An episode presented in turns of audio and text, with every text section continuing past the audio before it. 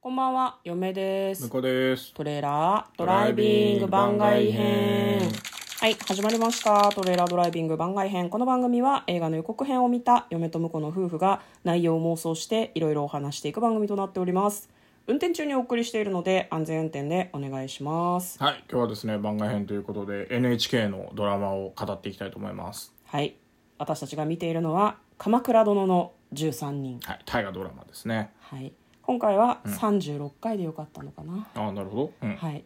もうね。あと10段階で終わりですね。そうだからあっという間だなと思いつつこれ以上ひどい展開になりようがないぐらいもうなんかいろいろなことが起こってますよね。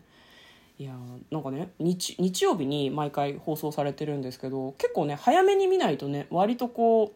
うニュースとか SMS とか SNS とかですごいネタバレを踏むよね。ね。うん。うん、だから今日は結構こう公開とか放送から1時間以内に見られたので割と私たちは何もネタバレを踏まずに見れたかしらねそうですねはいうん、どうですか36回見てみて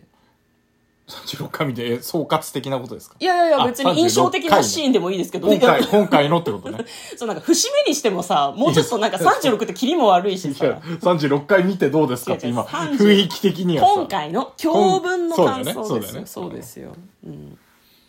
まあ、今回あれだよね今回でもあれだね、人死ななかったからよかったね。そうなんか記憶の範囲で死んでなかったような気がするんだよねそう毎回誰か死んでるかあら、ね、と、割とほっこりシーンが多かった。多かったっていうか、ほっこりするところもあったので。そうだね特にね、鎌倉殿がね、うんあの、なんか、なんで街で出会った全然こう、なんか知らない占い師にこう、ちょっといいこと言われてね、うんこう、自分の悩みがすっきりしたよううんな顔をしてらっしゃったので、あれは良かった、あれはは良かったですね。良かったですね、なんかあのわ和田殿っていう人が、うんその北北条家というかあの源氏のね家臣か御家人の一人でいるんだけど和田さんはねすごくなんか優しいしみんな結構和田殿をなんかこう心の安らぎの場所にしすぎじゃなういん。あなんかのね、そうそう、あの、なんだろうな、まあ、バカだって言われてたけど、あの、ななんだろうな、まっすぐ、そうんうんうんの、策略とかね、うん計略とかね、裏がないっていうそうだね部分でまっすぐ話してくれるから、やっぱそこはいいですよね。うん、なんかそこを買ってそのあれなんでね北条義時も結構その2人で飲んだりとか割としてたよねで今回は現鎌倉殿のなんだろうな心の安らぎの場所に前回行って今回も行ってたから気に入ったんだろううんね、うん。なんかちょっと和田殿自体の行く末もちょっと嫁は心配になりますねあんなにこうみんなに愛されてるキャラだといい人は死ぬじゃん、そう鎌ね倉殿の13人って、悪い人も死ぬけど愛されキャラを見てると不安になりますねいい人はみんなね序盤で死んでんだ よいやーどうかなああれじゃないですか和田殿といつも一緒にいたさ名前なんだっけね忘れちゃったけどんこの間自害してしまったじゃないですか和田殿と一緒にいたああ一緒にっていうか、まあ、あの人北条のお月だからねまあまあまあそうなんだけど名前がこうパッと出てこないんだけどなんかそういうのがありそうだなっていうふうにちょっと不安に思ってだまからすそう苦しんでこうなんかどちらを選ぶかみたいな苦しんで死ぬっていうよりは、うん普通に戦で死んでくれそうな気がするけどね、和田さん、うん、あだあからあの次回おそらく戦なので、うんそこは不安ですねうんそうなんだよねなんかその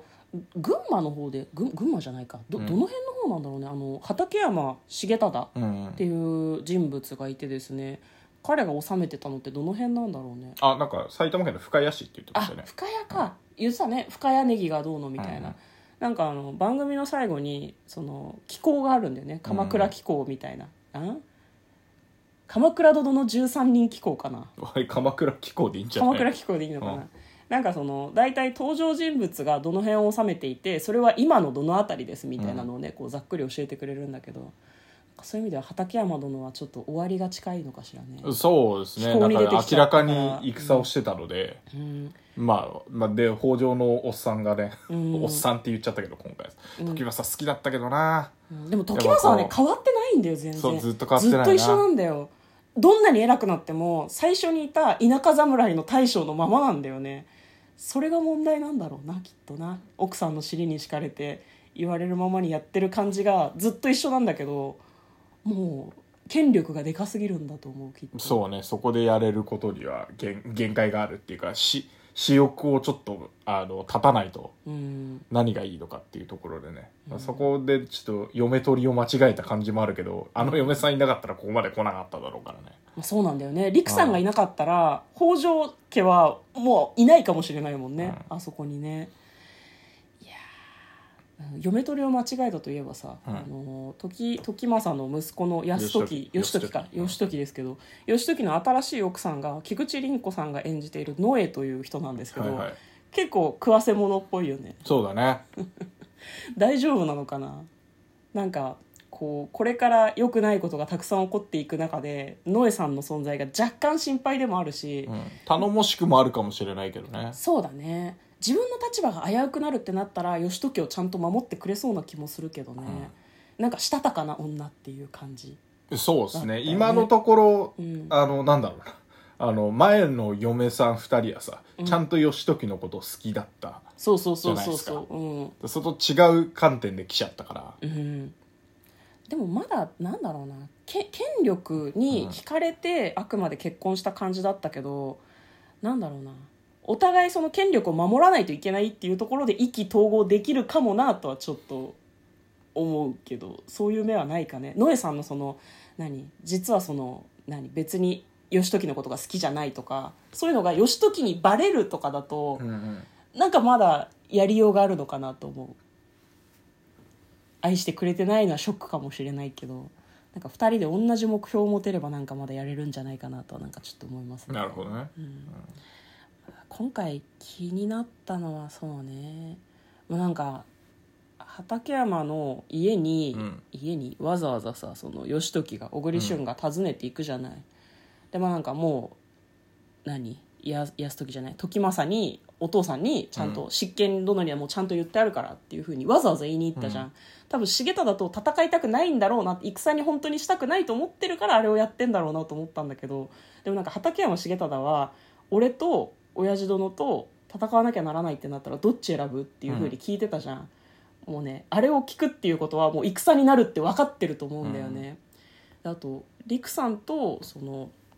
時政が喋ってる時もさ陸さんがその御家人の中でトップになるために悪い目は積んでおかなければならないみたいなこと言ってたじゃん、うんうんでももう本当にそこまで来てるんだろうなとは思うなんか裏切りそうなやつとかもうもっと言うと力を持っている人はあらかじめ殺しておかないと困るところまで来てるんだろうなと思ってまあでもそれはね北条のところから見た視点なんだよね、うんそれはそうだと鎌思う倉全体で見た時うんに絶対必要な武士はいるし、うんで北条が別に力を持つことが鎌倉のためではないんだよねもうそうなんだよねもう別になんだろう世界が狭くなっちゃってるんですよねうんだからそこがあの頼朝がいなくなって、うんこの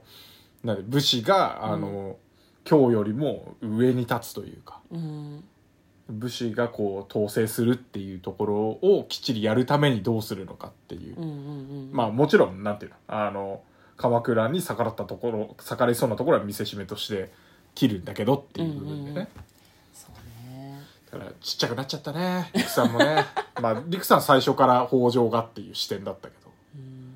で親父殿にそのなんだろうなうん視点がなかったからうんやっぱりそこでいさめることができなかったので、うんうんまあ、北条は義時に譲って多分島流しかなんかにあるんじゃないかなと思ってるんですけあーどそうその説がねただね島流しって今までのお話を見るにあんまいいことじゃないんだあよのね確実に死ぬ土地に送られるからね冬島を越せないっていうそう島流し先で暗殺されるんだよね大体ね